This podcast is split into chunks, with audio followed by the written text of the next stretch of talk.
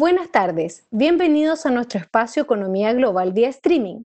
Durante la exposición, le agradecemos usar el chat online para preguntas o comentarios que se realizarán al final de la exposición, dado que los micrófonos estarán silenciados. Hoy nos acompaña Felipe Jaque, economista jefe de Grupo Security, quien nos expondrá reapertura económica, desafíos y riesgos. Hola Felipe, ¿cómo estás? Muy bien, muchas gracias por la introducción. Eh, Adelante. vamos a comenzar con el, con el seminario y, y, la agenda de, este, de esta presentación es básicamente revisar cómo avanza la reapertura en las economías relevantes para Chile. Estamos pensando en en Europa, Estados Unidos, eh, China, que de alguna manera van a dar la pauta de cómo se va a estar eh, reacomodando el comercio internacional y, los, mercados de destino de buena parte de eh, exportaciones de Chile y, cómo esto además va a estar impactando los mercados. En la, en la parte siguiente vamos a estar revisando cuáles son los efectos que ha tenido en el apetito por riesgo de los inversionistas y los mercados financieros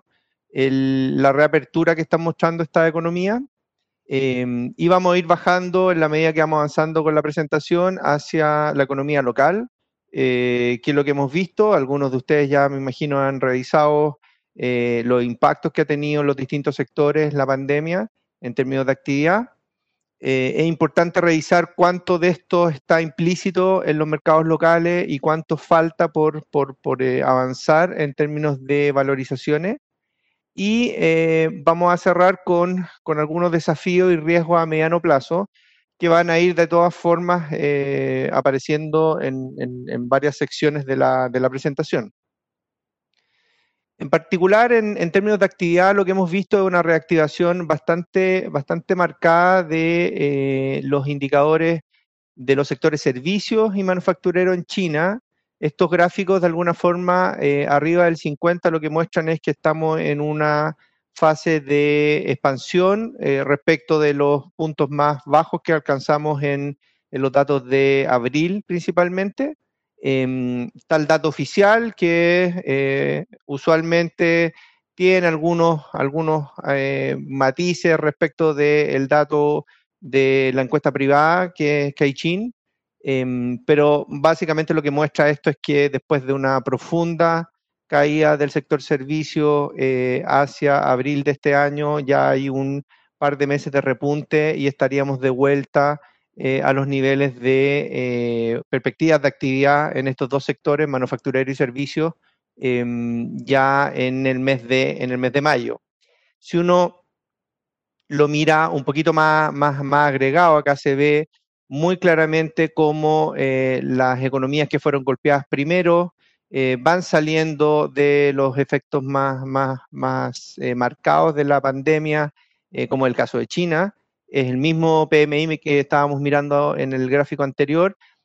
China rebota rápido, pero también lo están haciendo Estados Unidos, Eurozona y Japón, un poquito más atrás. pero de alguna manera se ve que estos sectores servicios están eh, repuntando en la medida que se van eh, reabriendo la economía.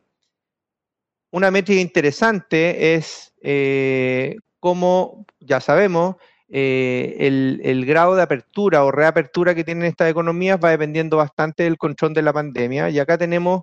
gráficas que muestran cómo es la evolución de los números de casos diarios, los nuevos casos de coronavirus en, en las distintas economías que están listadas ahí. China, eh, economías europeas y Japón, y Estados Unidos al lado derecho. Y lo que vemos es que efectivamente eh, disminuyen bastante rápido eh, los nuevos casos diarios de, coronavirus en, buena parte de Europa, que después de alcanzar un pic bien complicado hacia mediados de marzo, se, se, muestra un control bien marcado de esto en, el mes de mayo. Em, en el caso de Estados Unidos también, si uno lo mira incluso en los, estados donde estuvo más complicado eh, el tema de la, de la, crisis sanitaria, también va retrocediendo de manera importante los nuevos casos. ¿Qué es lo que implica esto? eh, las gráficas que están acá, del 0 al 100 en el gráfico de la izquierda arriba, lo que va mostrando es la severidad de las restricciones que imponen los gobiernos, un índice en el fondo, de cuánto se va cerrando o cuánto se va enviando a cuarentena eh, la población y las distintas medidas de restricciones de movilidad que esto implica. Y por supuesto, hacia marzo, eh, marzo-abril, eh, todas estas economías mostraban índices bastante elevados de em, restricciones de movilidad, con la excepción de la línea roja que muestra China, que ya hacia principios de abril empezaba a relajar un poquito las restricciones que imponía el gobierno a la población. Cuando uno lo mira en el gráfico de la derecha, se ve un poquito más claramente que eh, este relajamiento en las restricciones eh, que se van dando en Japón, en Alemania, en China también, eh, muestran de alguna forma cómo alcanzamos los pisos de actividad hacia fines de marzo en esta economía y empiezan a rebotar los indicadores de, movilidad, sobre todo, eh, hacia eh, fines de mayo. Entonces, de alguna manera, permite relajar un poco las condiciones de, cuarentena, permite eh, elevar el número o los, indicadores de movilidad de la población y eso de alguna forma es lo que empieza a ver reflejado los indicadores de actividad y de perspectivas de la actividad de servicios, sobre todo hacia, hacia el mediano plazo.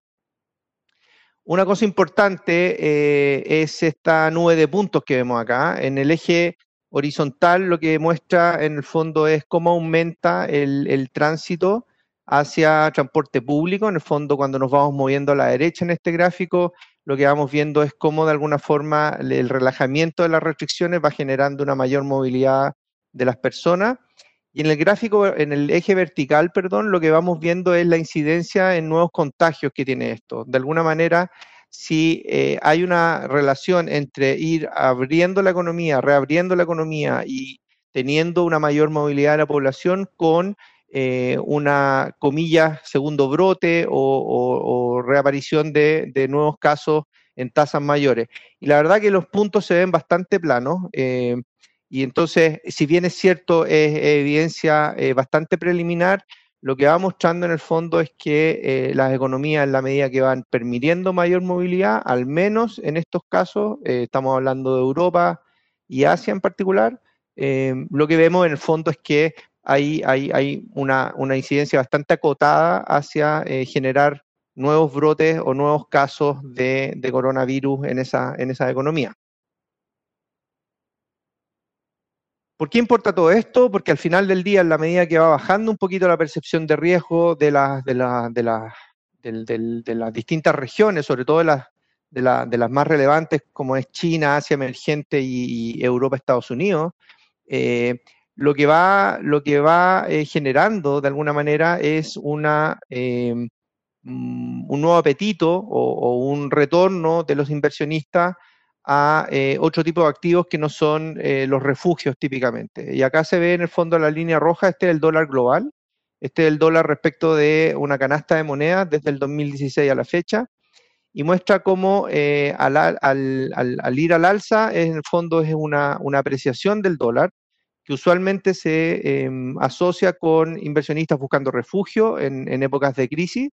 y eso se ve muy marcado por ahí por febrero-marzo, eh, a pesar de que Estados Unidos también estaba involucrado en, un, proceso de pandemia eh, eh, bastante, bastante desafiante, si se quiere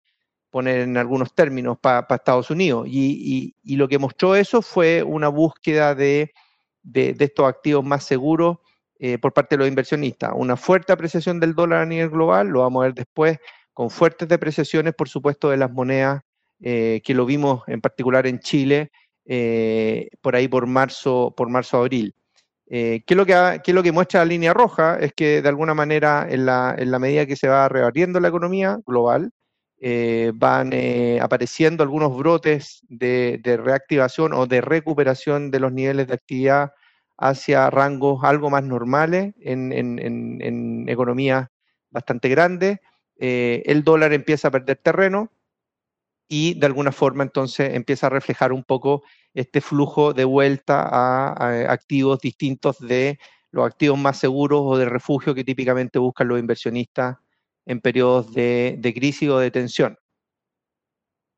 Una cosa que en general eh, se ha observado en la historia es que este dólar global, que es la línea azul en este gráfico, eh, en la medida que la economía de Estados Unidos eh, muestra expectativas o crecimientos por sobre la, o, o, más,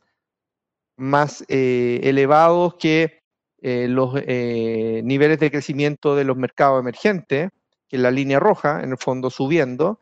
eso usualmente ha sido favorable para el dólar a nivel global. Em, ¿Y qué es lo que está mostrando entonces esta, esta gráfica? Que es que la línea roja yendo a la baja, muy posiblemente lo que empieza a incorporar es que después del de, eh, shock eh, bastante significativo de la pandemia en el crecimiento y las perspectivas de crecimiento de todas las regiones,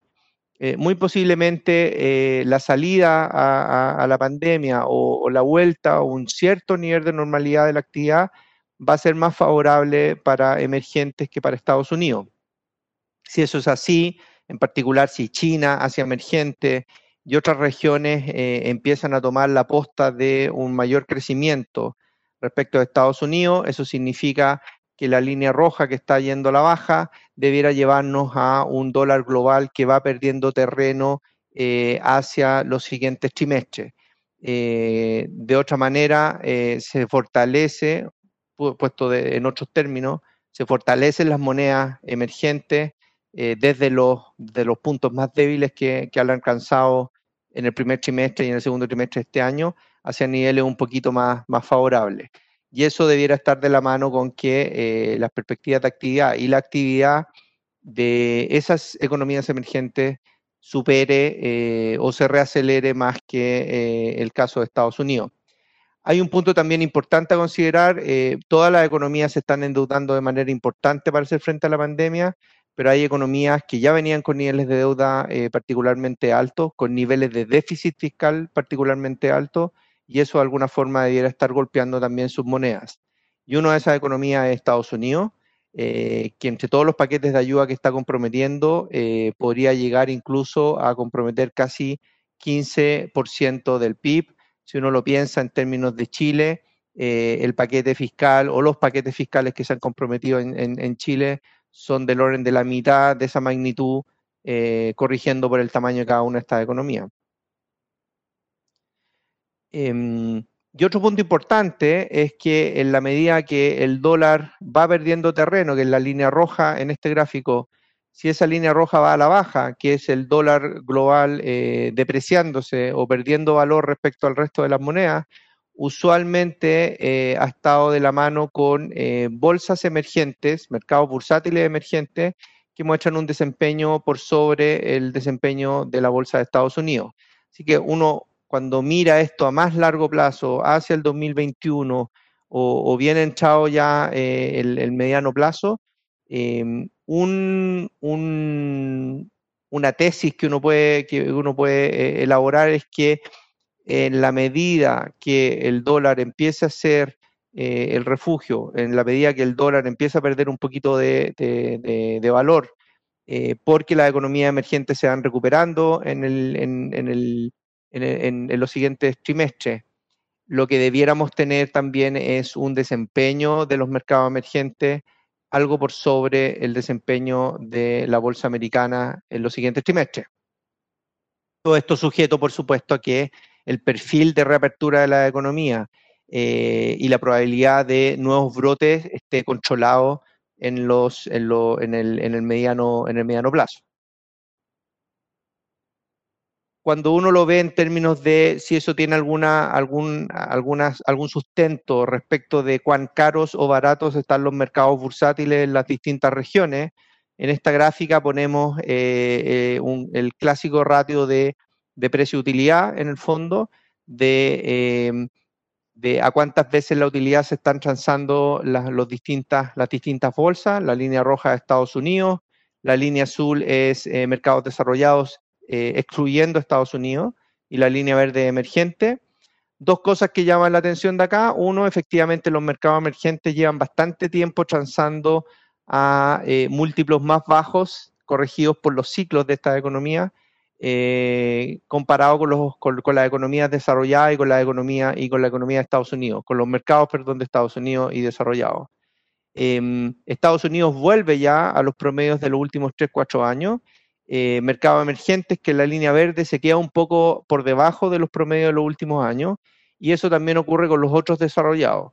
Em, todos ellos de alguna manera eh, están en niveles eh, similares em, o em, relativamente em, más bajos de lo que tuvimos en los PICs, que fueron por ahí por el, 2018-2017. y particularmente en el caso de los mercados emergentes se ve un, espacio eh, razonablemente mayor para mejoras en eh, los indicadores bursátiles de esa, de esa economía. Por supuesto que acá hay un montón de caveats respecto de cómo van a seguir manejando la pandemia, eh, lo complicados o no que queden las distintas economías por los paquetes fiscales que van a tener que financiar de ayuda eh, y los niveles de deuda que van a tener hacia adelante. pero de alguna manera lo que muestra es que de darse esta lógica de un dólar más débil de unas economías emergentes que crecen algo más rápido que Estados Unidos eh, y valorizaciones que se ven relativamente atractivas respecto de los mercados desarrollados, debieran tener las bolsas emergentes un desempeño algo más favorable en el mediano y largo plazo. Estas son miradas un poquito más de largo plazo, saliendo un poco de la pandemia y los efectos más, más inmediatos del segundo y tercer trimestre de este, de este año. Em, si uno ve si este apetito por riesgo eh, se ha reflejado ya en las métricas de variables financieras de, la región, acá tenemos la prima por riesgo de los bonos corporativos eh, de América Latina. Eh, si se fijan, el PIC, el que, se alcanza en marzo de este año, en el gráfico a la izquierda, es similar a fines del 2015, principios del 2016 parecido a los pics que se alcanzaron en la crisis financiera del 2008 eh, y cuando teníamos una seguidilla de crisis en la región Argentina, Brasil y otros. Em, y esos pics se dieron efectivamente en marzo eh, en, esta, en esta región. Eh, ¿Qué es lo que vimos después de, de, una reapertura de la economía desarrollada principalmente en Asia? Es que estas, estas primas por riesgo empiezan a bajar. En el fondo, la percepción de riesgo reflejado en estos indicadores empieza a bajar respecto de la región, eh, pero también surge eh, una evidencia de que se quedan en niveles bastante más elevados de los que teníamos a enero-febrero de este año. Eh, y puede reflejar dos cosas. Uno, que efectivamente vamos a tener reclasificaciones de riesgo para la mayoría de esta economía, incluido Chile, en respuesta a deuda pública más elevada, un crecimiento potencial o de mediano y largo plazo que eh, probablemente va a quedar algo dañado después de esto, eh, y otras variables ligadas a, por ejemplo, la dependencia sobre commodity, que tienen sus exportaciones y su economía, eh, y las exposiciones que tienen, por ejemplo, al ciclo chino, cosa que es particularmente importante para economías como, como, como, Chile. Así es que es cierto que ha cedido un poco la presión sobre la región, es cierto que las primas por riesgo han bajado y por lo tanto la percepción de riesgo que tienen los inversionistas globales respecto de América Latina ha cedido, eh, pero también es cierto que nos estamos quedando en niveles algo más, algo más arriba de lo que estábamos viendo eh, a fines del año pasado, principios de este. Si, si tomamos esta, esta métrica de percepción de riesgo o prima por riesgo para América Latina a través de eh, lo que le cobran en tasas de interés a, las empresas de la región que emiten en dólares. La línea roja es el spread que acabamos de ver eh, efectivo y la línea azul con sus bandas grises es un modelo que de alguna forma trata de capturar si eh, lo que está cobrando, entre comillas, el mercado en prima por riesgo está acorde con las condiciones generales del mercado global liquidez, por ejemplo, con toda la liquidez que ha inyectado la Reserva Federal y otros bancos centrales para hacer frente a la pandemia. Eh, si además está en línea o no con lo que está pasando con la macro en las distintas regiones, en las distintas economías de la región. Y lo que vemos es que efectivamente el modelo de alguna forma indica que los niveles de spread que son más elevados que los que teníamos a fines del año pasado eh, son reflejos de condiciones de estas economías un poco más golpeadas, pero que están apoyadas por una mayor, una mayor liquidez a nivel de los mercados internacionales. Em, ¿Qué dice esto? Que queda espacio para que eh, estos spreads bajen un poco más, pero eh, para volver a niveles parecidos a los que teníamos durante el 2019, por ejemplo, es muy posible que necesitemos muestras mucho más claras de eh, cuán dañadas quedan estas economías, sobre todo en términos de endeudamiento, y cuánto espacio pueden llegar a tener en términos de, de políticas em, de estímulo para salir eh, de manera más rápida de los impactos de la, pandemia. Em, todo eso dicho, eh, lo que vemos es que hay algo de espacio todavía en, las primas por riesgo que le están cobrando América Latina para que bajen un poco en, el mediano plazo, en la medida que vamos saliendo de la parte más crítica de la pandemia. Yendo un poquito más a lo que ha pasado eh, con Chile eh, y entrando por el lado de, los tipos de cambio, ahí se ve cómo el peso chileno eh, en la última etapa de este gráfico, que estamos hablando de mayo-junio, se reacopla con lo que le estaba pasando al resto de las monedas emergentes respecto del dólar. Esto es un índice que cuando sube, el tipo de cambio está subiendo en esta economía, se están depreciando sus monedas respecto al dólar.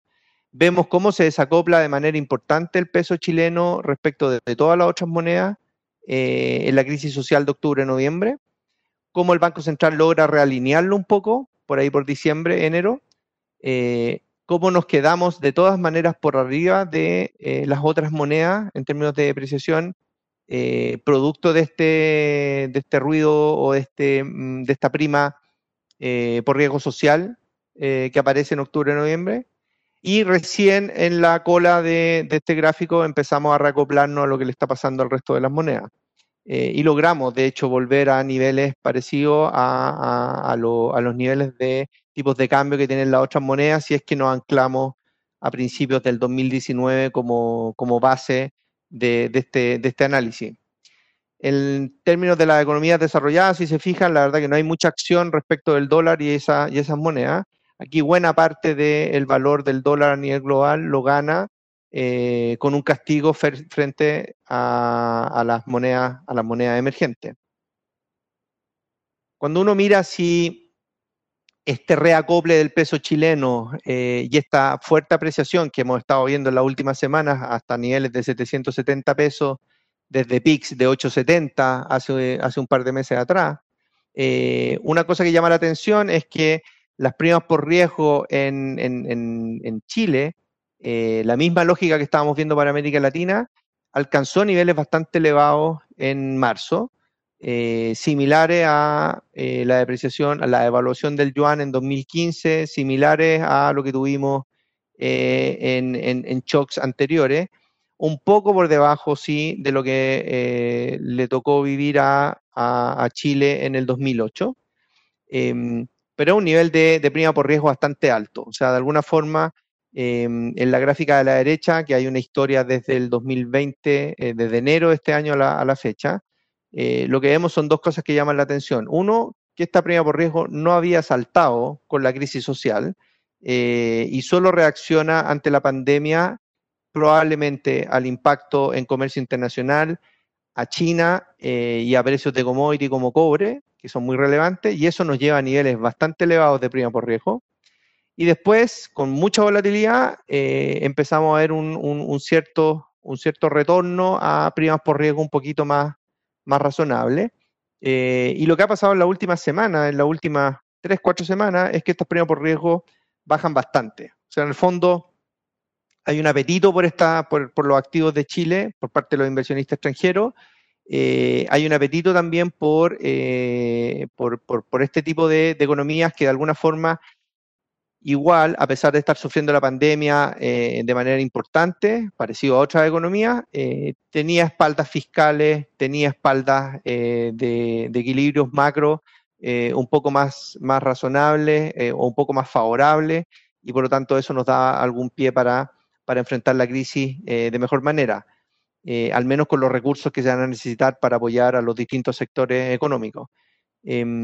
Sí queda por ver dos cosas. De nuevo, que estas primas por riesgo probablemente se van a quedar arriba de los promedios que vimos en los últimos años. Dos, eh, ya tenemos eh, presiones sobre algún downgrade o recorte en la clasificación de riesgo de la economía chilena por parte de la clasificadora. Eh, y buena parte de esto viene de las presiones sociales sobre el gasto, las presiones fiscales en términos de, la deuda que se va a estar comprometiendo a futuro. Y yo agregaría también el impacto que pueda tener esto en las perspectivas de crecimiento potencial de la economía y la capacidad de generar recursos para ir pagando su deuda. Em, así que es muy probable eh, que nos quedemos con primas por riesgo más arriba de lo que teníamos antes. Em, estamos hablando de que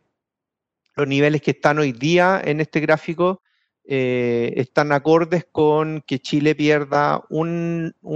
escalón en clasificación de riesgo eh, y eventualmente aún así se, se quede con un con un outlook negativo a mediano plazo, eh, de alguna forma respondiendo a las presiones de, gasto público que, está teniendo eh, el gobierno, eh, no solo en el 2020, sino que a futuro también. Si uno mete todo esto en la juguera de los modelos de tipo cambio, sobre todo los demás arbitrajes, surgen dos dudas y preguntas que han surgido bastante bastante fuerte en la última semana.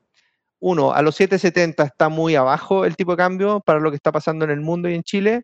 La verdad que está en la parte baja de las estimaciones. Eh, las estimaciones nos llevan a niveles del orden de los 790, 800 pesos. Eh, sin duda más abajo que los 850 que teníamos hace un tiempo. Eh, y las medidas que tienen que ver con esto es que la prima por riesgo, como mostraba, bajó de manera considerable para el caso chileno. Eh, dos, el precio del cobre se recuperó de manera bastante fuerte, diría yo, aún a niveles bastante bajos respecto de los 3 dólares que tuvimos hace unos trimestres atrás, pero hay una recuperación bien, bien sólida del, cobre en la última, en la última semana. Entonces valida que el tipo de cambio baje respecto de los 850, 860 que tuvimos hace, hace, hace una semana atrás. Em, hay, un, hay un ambiente de mercados globales que es favorable para, explicar esta, esta apreciación. Eh, sin embargo, eh, hay una parte que no, se, que, no se explica completamente, que puede tener que ver con flujos eh, del mercado hacia activos locales más que activos en dólares. Em, y entonces de alguna, de alguna forma los 770 parecen un poquito estresados un poquito bajo, si se quiere, eh, para los niveles de incertidumbre que aún quedan. Sobre todo hay que pensar que todavía queda incertidumbre social eh, y política a nivel local eh, que se va a estar resolviendo en los próximos trimestres y, de alguna manera hay que considerar eso dentro, dentro de la ecuación. Em, y lo segundo es que em, también hay que considerar que esta, esta, esta presión de gasto fiscal eh, esta presión social sobre el gasto público em, y, las tensiones sociales que esto generó, tuvieron una cierta, eh, llevaron el tipo de cambio un poquito más arriba de lo que los modelos muestran, que es la línea roja por arriba de la línea azul en estos gráficos, em, y eso desapareció en, la última, en el último par de meses. Entonces, de alguna manera, si tuviésemos eh, eventos de eh, crisis social o, de, o, de, protestas, derechamente, en, los próximos meses, una vez pasada la parte crítica de la pandemia, eh, no es descartable que eh, aparezca una especie de prima por riesgo, por riesgo interno, desacoplando el tipo de cambio por arriba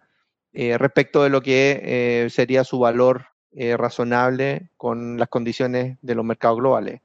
Eh, ¿Cuánto fue esa prima para tener un orden de magnitud hacia, hacia diciembre del año pasado, cuando el Marco Central intervino? Eh, eran más o menos unos 50 pesos. Em, esa prima probablemente se podría, se podría reflotar si es que, si es que tenemos eventos, eventos más riesgosos a, nivel de protestas sociales. Eh, y una cosa interesante es que el Banco Central, cuando el tipo de cambio llegó a estos niveles, eh, lo que hizo fue esta semana eh, retroceder de alguna forma en su intervención, bajar un poquito su, su, nivel de, intervención para moderar la depreciación del tipo de cambio. Y el tipo de cambio en el mercado reaccionó de manera bastante, bastante rápida. lo vimos esto, este, último día eh, reflotando más o menos unos 10, 15 pesos respecto de los mínimos. Así que raya para la suma, en términos de tipo de cambio, eh, lo, que, lo, que vemos a estos niveles que está un poco, un poco en la parte baja de las estimaciones eh, y que pueden haber algunos, algunos matices que lo lleven eh, algo más arriba de estos niveles en, en, el, en, el, mediano plazo, en los próximos meses, sujeto a em, em, cuánto nos demoramos en reabrir la economía y segundo, eh, cuántas presiones o cuánta, cuánta, cuánto ruido social y político podemos tener en, esos meses.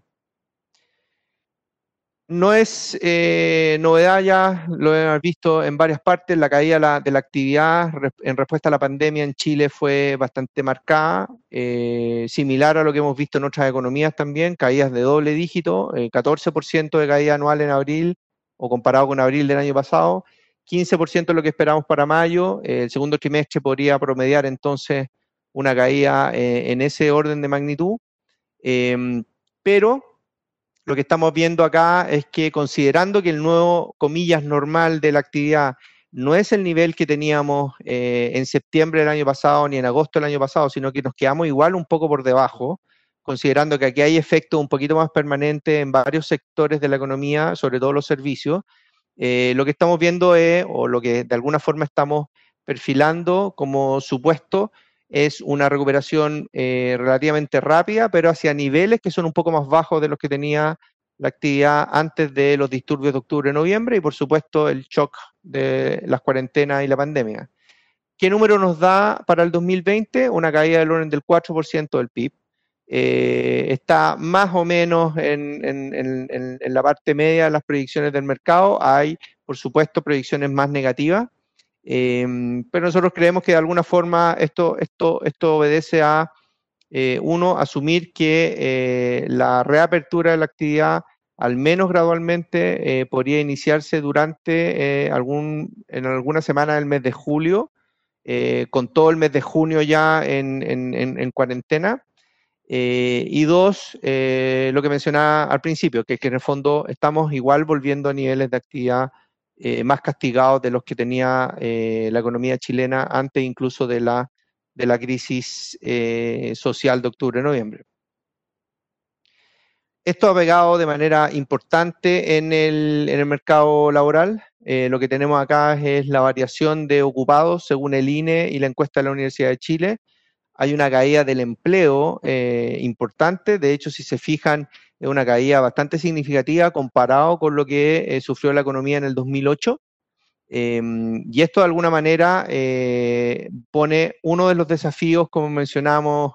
al principio de la presentación, que va a tener la economía y, las distintas, y los distintos sectores económicos en, los, próximos, los próximos trimestres. Em, parte de esta, de, este, de esta caída de ocupados ya lo estábamos viendo desde eh, octubre, noviembre del año pasado, en esta métrica que tiene la Dirección del Trabajo, que son eh, el número de despidos por necesidad de la empresa. Eh, lo que lleva acumulado esta, esta categoría de, destrucción de empleo asalariado es del orden de 260.000 personas. hay que agregarle este número los 600.000 trabajadores que están suspendidos, entre comillas, por la ley de protección de empleo. Eh, y por lo tanto, si la pandemia se extiende, claro, hay parte de estos 600.000 trabajadores que pasan ya derechamente a ser eh, desempleados. Hoy día no lo son. Eh, y lo importante de esto es entonces cuánto se, cuándo se logra controlar la, la, crisis sanitaria y cuándo se logra de alguna forma empezar a reabrir la economía. Como vimos en los gráficos al principio, se ha visto en Europa, Estados Unidos, China. ¿Por qué es importante? Porque acá em, cito al Banco Central con, un, estudio que hicieron de, 2017, donde en el gráfico de la izquierda muestra eh, cuál es el número de horas trabajadas. Esto en un escenario normal, solamente cuando hay un ciclo económico un poco más débil y la gente pasa de la línea azul, que son los asalariados formales, a la línea roja, que son los asalariados informales, y a los cuenta propia, que son este autoempleo, que es la línea verde. Y lo que muestran esta, esta estadística es que en el fondo, en, un, ciclo un poco más débil de la economía, las personas tienden a pasar de formal a informal cuenta propia y tienden a trabajar menos horas por, por, eh, semana. Y lo segundo que pasa es que está en el gráfico a la derecha, es que el diferencial de salarios que hay entre eh, lo que ganan estas personas en, el, en la categoría asalariado formal cuando pasan a cuenta propia o cuando pasan a asalariado informal, que es lo que ocurre cuando hay un shock económico un poco más permanente, es eh, que estos salarios caen del orden de un 15 o un 20% respecto de lo que ganaban antes. Esto en un ciclo normal de debilidad de la economía. Eh, si uno lo piensa para la pandemia, si el, periodo de cuarentena dura más y esto empieza a complicar a las compañías y a, las pymes, eh, y eso de alguna forma repercute en que la gente sale de eh, la protección de empleo y termina yendo, por ejemplo, en la fase de recuperación a cuenta propia o a salariado informal, vamos a tener impactos importantes no solo durante la pandemia en sus ingresos, sino que después vuelven a ingresos más bajos de los que tenían antes. Entonces, de alguna manera, uno de los desafíos que plantea esto es que el control de la crisis sanitaria y, la reapertura de la, economía eh, permite de alguna manera eh, proteger estos empleos de forma genuina, permite que esta gente vuelva después a, sus empleos formales eh, y los impactos en salario, que los van, a, los van a ver igual, porque el empleo igual se está debilitando de manera un poquito más estructural, esos impactos en salario son un poquito más acotados. ¿Por qué menciono esto? Porque esto es parte de la posible debilidad del consumo eh, privado que podamos estar viendo, de los consumos hogares que vamos a estar viendo en los próximos, trimestres. Y eso lo vamos a eh, reflejar en dos, en dos, en dos eh, variables que estamos siguiendo de, las, de compañías, de las principales compañías del mercado local. Y se refleja uno en que eh, los, ingresos de estas compañías es cierto que están aumentando en orden de un 4% respecto del primer trimestre del año pasado, pero eh, los resultados operacionales de las compañías ya empiezan a mostrar eh, caídas en el primer trimestre, que no tuvo todo el trimestre con, pandemia, del orden de un 10% de caída en esos resultados. Las utilidades por otras razones contables caen incluso un 56% y empiezan a generar presiones sobre el endeudamiento que tienen las compañías eh, hacia, hacia mediano plazo. Si uno mira cómo están los márgenes que generan las principales eh, empresas eh, que reportan a, la CMF, lo que muestra esto es que los márgenes operacionales, en el fondo, los márgenes de vida de estas compañías, están en niveles similares o están de vuelta en niveles similares a los del 2011. Y entonces, de alguna forma, las compañías, pensemos en el sector comercio, pensemos en el sector retail, lo que les va a estar pasando es que se van a encontrar con consumidores golpeados en términos de empleo, consumidores golpeados en términos de ingreso, si es que esto se extiende más tiempo, eh, y ya con eh, márgenes bastante apretados en términos de, de, operación y en términos de última línea también. Ahí se ve el retorno sobre el patrimonio que están teniendo este, este, este conjunto de compañías es de los más bajos que hemos tenido en los últimos, en los últimos 20 años. Así que este es un punto a monitorear. Em, y eso se ha estado reflejando en los spreads corporativos que, que, muchos de ustedes han visto en, en, los fondos de, de, renta fija corporativa locales, eh, que se han visto afectados. Em, esto saltó hacia fines de marzo, recupera algo del valor eh, estos activos eh, a lo largo de abril y mayo. Y lo que estamos viendo en la punta es que esto ya como que se estabiliza un poco, como que de alguna manera lo que está esperando el mercado o los inversionistas es que efectivamente se, note alguna recuperación de la, de la, actividad, eh, que eso empiece a repercutir en expectativas de mejores eh, resultados de las compañías después de alcanzar un mínimo, probablemente en el segundo trimestre del año, y ahí recién empezará a, considerar que hay espacio para que, estos, que estos spreads bajen, bajen adicionalmente después de toda la recuperación que han tenido en, en el último, en el último par, de, par de meses. Lo que muestran los modelos, no voy a entrar en muchos detalles en esta lámina, pero lo que muestran los modelos es que a la fecha los spreads y, las valorizaciones que tiene la renta fija corporativa eh, local eh, están bastante alineados con una paulatina recuperación de los resultados de las compañías hacia el 2021, eh, un muy fuerte impacto en sus resultados hacia el segundo trimestre del 2020 Em, y que de alguna forma la reapertura de, los sectores eh, nos permita estar esperando alguna, alguna normalización gradual de, los resultados y de la generación de flujo de caja que van a tener estas compañías para, para pagar la deuda. Eh, y eso de alguna manera, entonces, eh, hoy día por lo menos aparece bastante, bastante alineado. aparece poco espacio para que se recuperen aún más estos valores, estos, estos, estos papeles en el fondo, estos fondos, pero, pero tampoco aparecen eh, particularmente caros respecto de un escenario que, no es del todo optimista como el que estamos pintando acá. en términos de resultados, para tener un número, lo que estamos viendo nosotros es, que las, compañías van a generar una caída en, en EBITDA o en resultados operacionales eh, del orden de un 15% este año, eh, respecto al 2019, que es la barra roja. Eh, van, a, van, a, van, a, caer esos resultados de manera importante este año. el primer trimestre que ya cerró, la caída fue muy tímida, estamos hablando de un 4% más o menos de caída en, resultados. en utilidad es mucho más grande, pero tiene otros efectos contables. Em, así que lo que tiene incorporado este valor es que el segundo trimestre eh, es, mucho más negativo eh, y ya el tercer trimestre eh, recupera algo de tracción y el cuarto trimestre también se muestra un poquito mejor em, en, resultados. Pero el segundo trimestre probablemente va a ser bastante, bastante negativo en términos de, lo que van a estar mostrando las compañías en resultados. ¿Cómo se ve en el panorama global cuando uno piensa qué es lo que tiene incorporado de todo este eh, shock macro eh, o, de, actividad las compañías y la utilidad esperada? Acá está en la línea azul está Lipsa, eh, que alcanza pisos de, del orden de los 3.500 puntos y después empieza a rebotar. Hoy día estamos en torno a los 3.800, un poco más. La línea roja son las utilidades esperadas para los próximos cuatro trimestres, parado en cada punto del tiempo eh, alcanza un mínimo hacia el primer trimestre de este año, pasa el primer trimestre de este año y empieza a mirar los siguientes 12 meses y la línea roja entonces repunta un poquito, pero si se fijan son caídas del orden de un 15, 20% en utilidades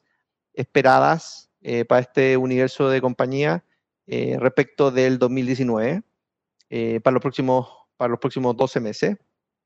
Y y entonces, de alguna forma, en la medida que eso eh, se va dando eh, y van quedando atrás los trimestres más débiles y empiezan a recuperarse las utilidades de estas compañías hacia niveles un poquito más normales, claro, eso va a dar pie para que el IPSA vaya a buscar niveles eh, más en torno a lo que teníamos en la, en la lámina anterior del orden de los 4.500 puntos. Pero ¿qué necesita eso? Necesita reapertura eh, necesita un mercado laboral no tan dañado en forma estructural y necesita que los consumidores en particular eh, puedan retomar algún tipo de normalidad hacia el cierre del 2020 eh, en términos de ingresos y en términos de, disposición a, consumo. Y si esto se ve o no castigado respecto al resto de lo emergente, la línea roja que está ahí, el promedio de eh, los ratios de precio-utilidad que muestra Chile respecto de eh, Asia y América Latina. Em, y lo que vemos es que nos castigaron en octubre, noviembre del año pasado. Eh, no hemos mantenido por debajo de esos promedios en términos de valorización, más abajo el IPSA de lo que eventualmente podría haber estado. eso no se ha recuperado. Mm, y, probablemente solo se va a recuperar en la medida que uno eh, pase la, fase más crítica de la pandemia, dos, que se mantenga controlada la eh, presión social y tres, las compañías empiecen a salir a flote hacia una mayor normalidad en el 2021. Pero por ahora, en el fondo, se ve, se mantiene el, descuento, entre comillas, que está operando en Chile respecto de otros mercados emergentes. Y déjenme parar ahí con, la charla para, abrir el espacio para preguntas. Perfecto, Felipe. Si tenemos varias preguntas. La primera es cómo ven el dólar para Chile en el contexto de un posible rebrote de la crisis social. Em, como mencionaba, en para ponerlo bien en términos eh, eh, concretos, eh, la prima que estuvimos pagando en, por ahí por diciembre, enero de este año, antes de la pandemia, eh, en el tipo de cambio eran más o menos unos 50 pesos eh, respecto a lo que teníamos antes de la crisis social. que sería que el modelo básicamente lo que mostraba era que la línea roja iba pegada a la línea azul en el gráfico que estoy mostrando en la pantalla. Em, después esa línea roja se va por arriba, muy por arriba, y el Banco Central hace que, que, esto eh, aminore un poco el impacto. Eh, pero estamos hablando de que al menos la, la, evidencia anecdótica todavía que tuvimos en, en, en noviembre y diciembre del año pasado fueron del orden de unos 50 pesos. Em, sí hay que mencionar eh, que la forma en que nosotros entendemos el mercado recoge la crisis social es a través de la presión de gasto público, la presión social de, gasto, em, y que eso de alguna forma gatilla niveles de primas por riesgo soberano más alto, y eso ya está en los modelos. Así que si uno quiere poner números o rangos, estamos hablando de que eh, el tipo de cambio sin mayores ruidos podría converger a niveles más cercanos a los 750 pesos el próximo año, eh, pero que eso está eh, bastante amarrado a que no haya rebrotes de, crisis social más marcados. Felipe, ¿existe riesgo de default en el escenario pesimista cuando se caiga en default por aumento de la deuda pública? ¿Qué pasaría en, ese sentido con el dólar? Eh, riesgo de default de Chile, soberano en el fondo, lejos, digamos. O sea, igual hay que pensar de que esta es una economía que, viene de clasificaciones de riesgo bastante altas. Eh, incluso si, si, se llega a, recortar en uno o dos escalones la clasificación de riesgo, eh, quedamos bastante arriba todavía en la clasificación de grado de inversión o investment grade que se llama, eh, que te hace elegible para un montón de fondos e inversionistas institucionales a nivel global. Em, yo, yo por lo menos eh, tiendo a pensar de que esa probabilidad es bastante, bastante, bastante baja.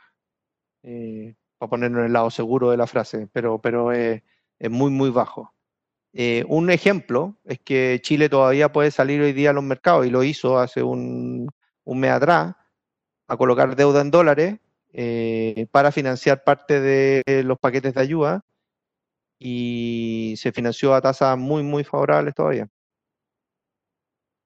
Perfecto. Y con respecto un poco a la recuperación, si lo ves como una U o una V corta.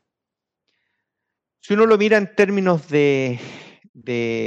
nivel de actividad, eh, parece una V corta. Eh, si uno lo mira en términos de crecimiento año a año, por supuesto, acá, eh, no sé si se ve el cursor, pero lo que, lo que estamos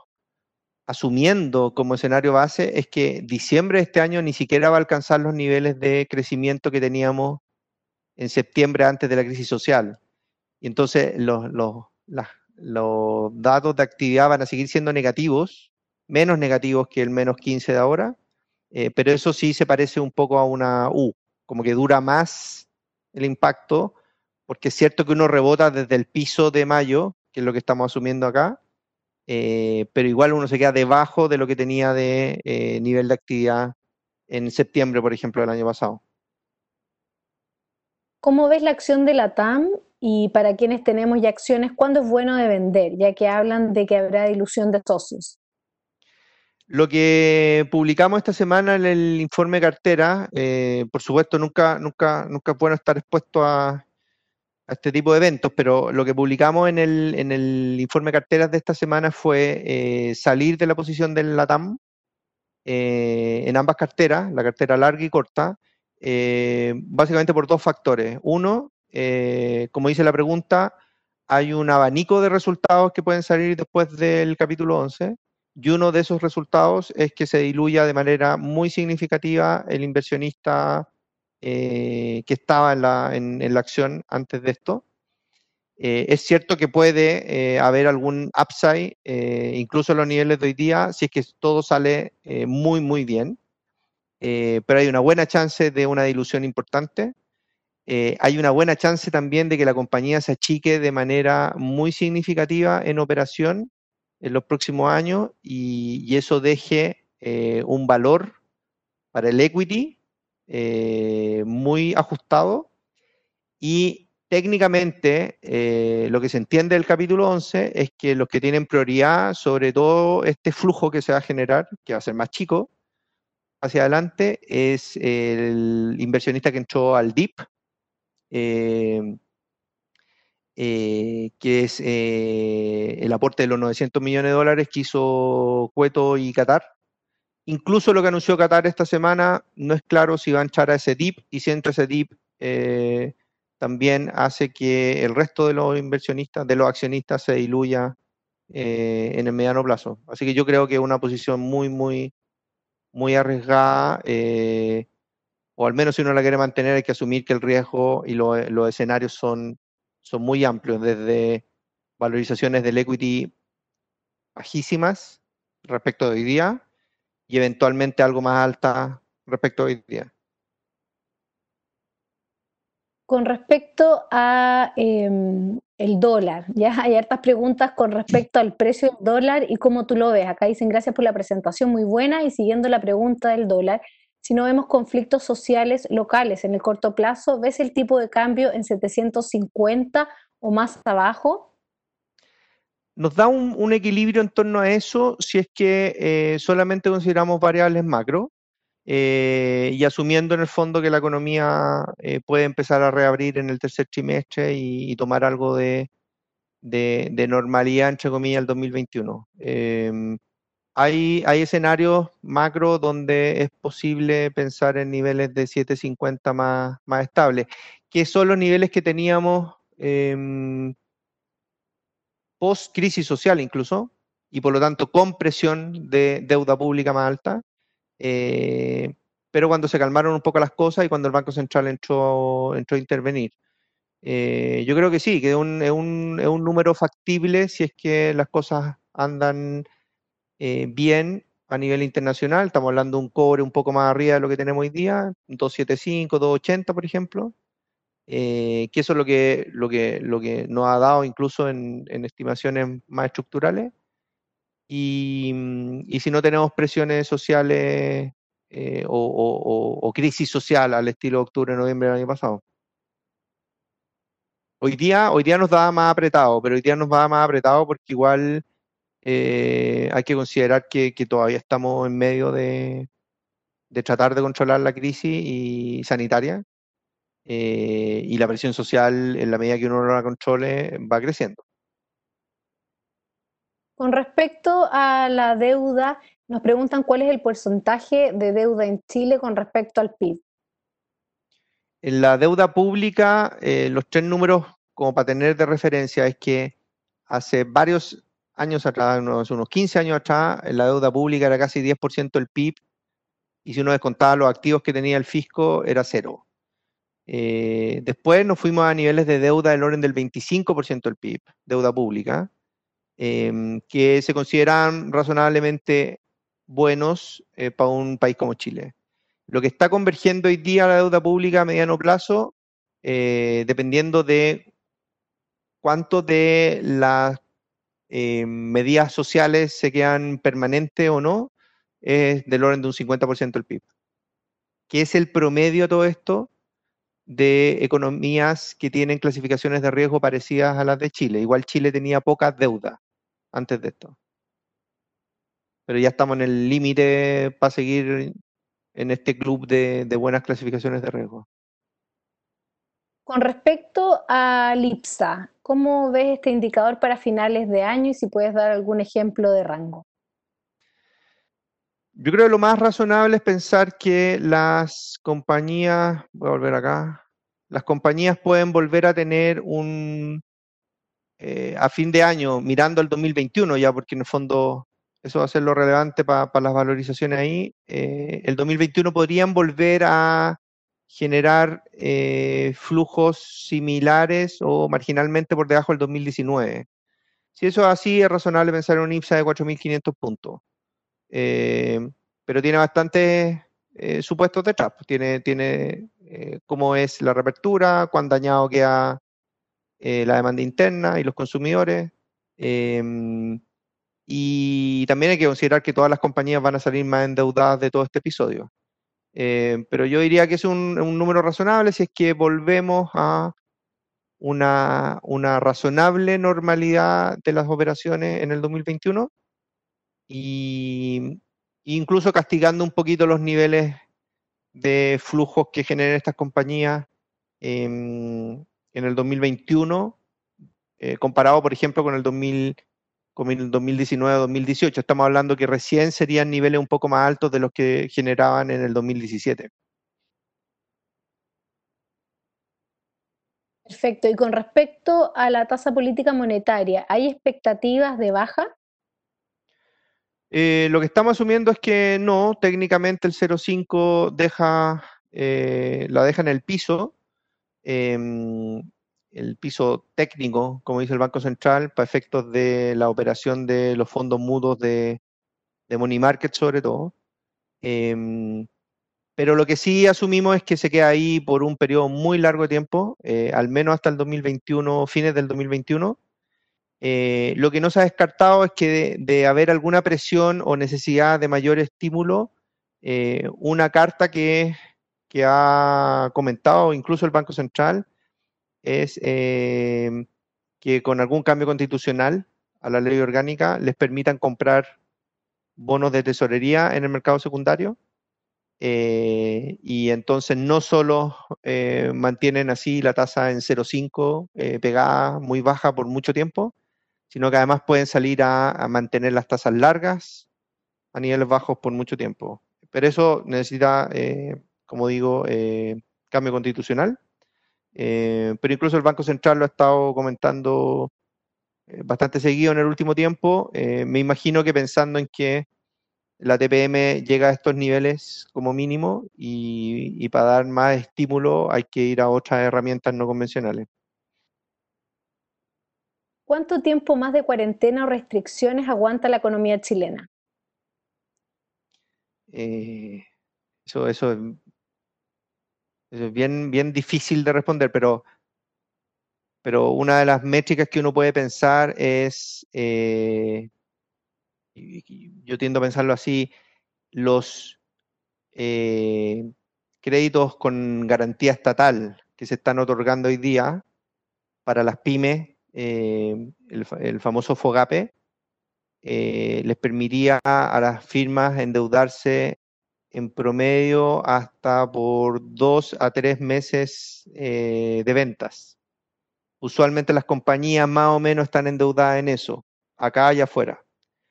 Eh, tienen caja por alrededor de dos meses. Eh, caja que ya desapareció eventualmente en buena parte de, las compañías más chicas o de las pymes. El, el apoyo a los hogares está pensado para unos dos o tres meses en términos de ingresos. Eh, y eso, todo eso cuesta más o menos 7 eh, puntos del PIB. Estados Unidos está gastando, lo aprobado a la fecha, 14 puntos del PIB, el doble. Si uno quisiera emular el, esfuerzo de Estados Unidos fiscal por la pandemia, eh, podría haber recursos para apoyar otros tres meses más, pero ahí llegaríamos a un paquete de emergencia de 14, 15 puntos del PIB, que es un poco la propuesta que anda dando vuelta eh, y que te permite estar varios meses más apoyando a las pymes y a los hogares, pero eso te lleva a niveles de deuda bien, bien grandotes. Bueno, Felipe, en honor al tiempo, la verdad es que eh, quedaron algunas preguntas sin responder. Recibimos muchas, muchas preguntas. Bueno, y queremos agradecer a todos los que nos acompañaron hoy en este espacio. Em, también contarles que les enviaremos una pequeña encuesta al término de, esta, de este streaming para saber también sus opiniones y ver qué otros temas les interesaría que abordáramos. Y también el video va a quedar disponible eh, en nuestro sitio web. Así que les deseamos muy buenas tardes y que tengas buena tarde tú también, Felipe. Buenas tardes, que estés muy bien.